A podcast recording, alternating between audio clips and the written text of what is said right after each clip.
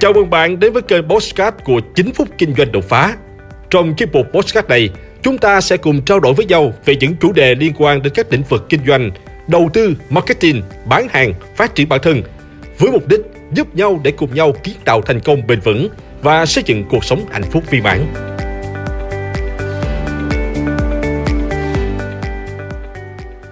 Các bạn thân mến, trong cuộc sống sẽ có lúc bạn cảm thấy mệt mỏi, chán nản với công việc kinh doanh hiện tại của mình. Thế nhưng, thay vì ngồi đó mà kêu than, hãy tự tìm kiếm cho mình một nguồn năng lượng tích cực từ những câu chuyện kinh doanh ý nghĩa. Và từ đó bạn có thể bắt đầu lại công việc kinh doanh của mình một cách suôn sẻ hơn, thành công hơn.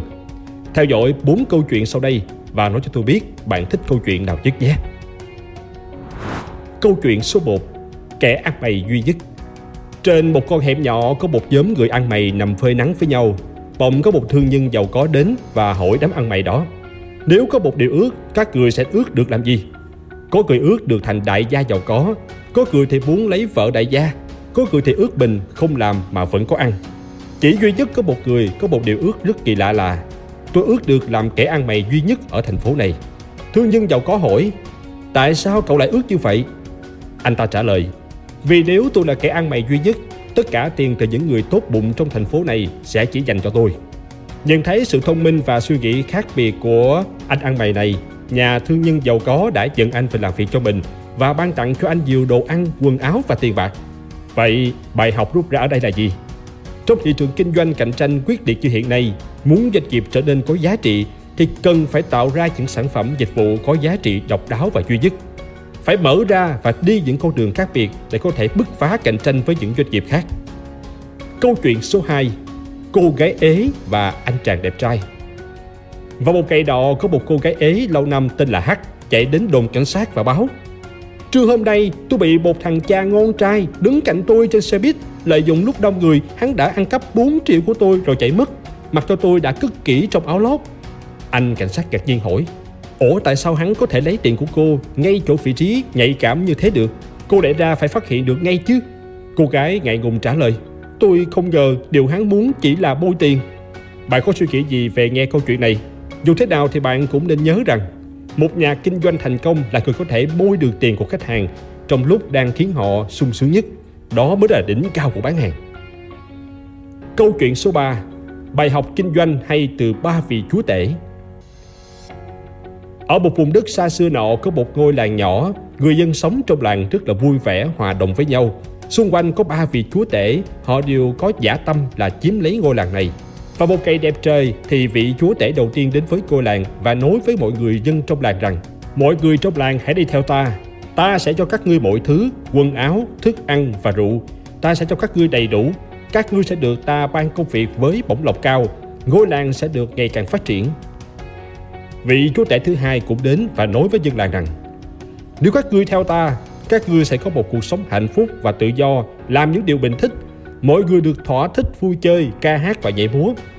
Ta sẽ xây nhiều khu vui chơi, nhà ca hát và thư viện để mọi người có cuộc sống ấm no hạnh phúc.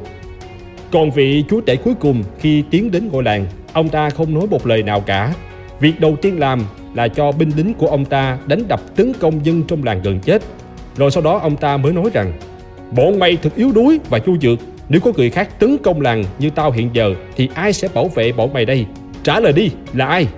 Cuối cùng, không vị chúa tể nào chiếm được ngôi làng cả.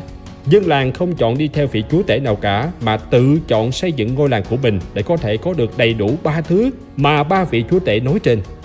Bạn thấy đấy, Khi bạn bước trên con đường kinh doanh Để là một vị chúa tể có thể thành công thu phục, Chiếm lấy sự thành công, Thì bạn cần phải có ba yếu tố là, Thứ nhất tích lũy tiền bạc, đầu tư xây dựng phát triển cuộc sống. Thứ hai, cải thiện bản thân, cân bằng cuộc sống bằng những hoạt động giải trí, nghệ thuật, hoạt động tinh thần. Thứ ba, dũng cảm, bản lĩnh, không nhu nhược và dám đứng ra đem lại niềm tin cho người khác để người khác cảm thấy an toàn về bạn mà cống hiến hết mình. Câu chuyện thứ tư, Đại tá Sanders, người sáng lập gà rán KFC. Một ngày nọ đẹp trời trong một ngôi nhà nhỏ tại một con phố cũ, có một người đàn ông lớn tuổi sống chủ yếu bằng những đồng lương từ tiền trợ cấp an sinh xã hội. Khi đã về hưu, ông cảm thấy tuyệt vọng không thể sống tiếp vì đồng lương ít ỏi của mình. Ông già tội nghiệp này chẳng còn gì cả, từ công việc, gia đình đến ngay cả chiếc xe cũ kỹ của mình bên ngoài cũng bị bọn ác phá cho hư hại. Cuối cùng thì ông đã quyết định tự tử, kết thúc bản sống của mình.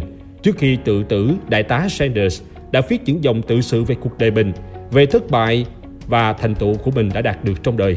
Rồi bỗng nhiên trong đầu ông lóe lên một suy nghĩ, một tia sáng, đó tựa như ánh sáng cuối con đường vậy, dù rất nhỏ nhoi nhưng mang đến niềm hy vọng. Ông suy nghĩ rồi nhận ra mình có biệt tài nấu ăn hơn hẳn người khác. Vậy tại sao không sống tiếp và phát huy sở trường của mình?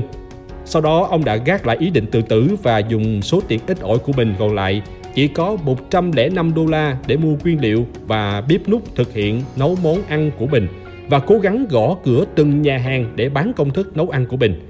Ông nói rằng mình có một công thức chế biến gà hấp dẫn, ông sẽ cung cấp công thức miễn phí và chỉ yêu cầu một phần lợi nhuận nhỏ từ các món ăn được bán ra. Nghe có vẻ là một thỏa thuận hấp dẫn, công thức sẽ dễ dàng bán đi. Nhưng thực chất mọi chuyện lại không dễ dàng như thế, đúng là cuộc đời không như mơ. Ông ấy đã đến hơn 1.000 cửa hàng và nghe từ không hơn 1.000 lần từ các chủ nhà hàng ấy. Nhưng đại tá gà rán là một người kiên định, ông vẫn tin rằng công thức gà của mình vẫn là nhất và rất đặc biệt. Cuối cùng, ông ấy cũng đã thành công tại lần 1010. Với sự thành công đó, ông đã trở thành triệu phú giàu có với thương hiệu KFC được ra đời. Từ câu chuyện kinh doanh kinh điển này rút ra một bài học đó là đừng bao giờ bỏ cuộc khi bị từ chối. Hãy luôn tin tưởng bản thân tiến về phía trước và chỉ dừng lại khi đã đạt được thành công. Bốn câu chuyện, bốn bài học xương máu về chiến lược trong đầu tư kinh doanh với mỗi người khi nghe sẽ có những cái nhìn khác nhau về nhiều góc độ khác nhau. Hy vọng có thể giúp đem lại động lực cho bạn để tiếp tục bước đi trên con đường kinh doanh và giúp bạn thư giãn, nhận ra được nhiều bài học kinh doanh hay có giá trị giúp bạn thành công, ngày càng phát triển doanh nghiệp của mình. Chúc bạn may mắn và có một ngày tuyệt vời. Hãy like và chia sẻ podcast này để nó có thể tiếp cận và giúp ích cho nhiều người hơn nữa. Đồng thời nhấn vào nút theo dõi kênh podcast của tôi để nghe thêm nhiều nội dung hấp dẫn khác. Cảm ơn bạn đã dành thời gian lắng nghe. Chúc bạn thành công và hẹn gặp lại bạn trong những chủ đề tiếp theo.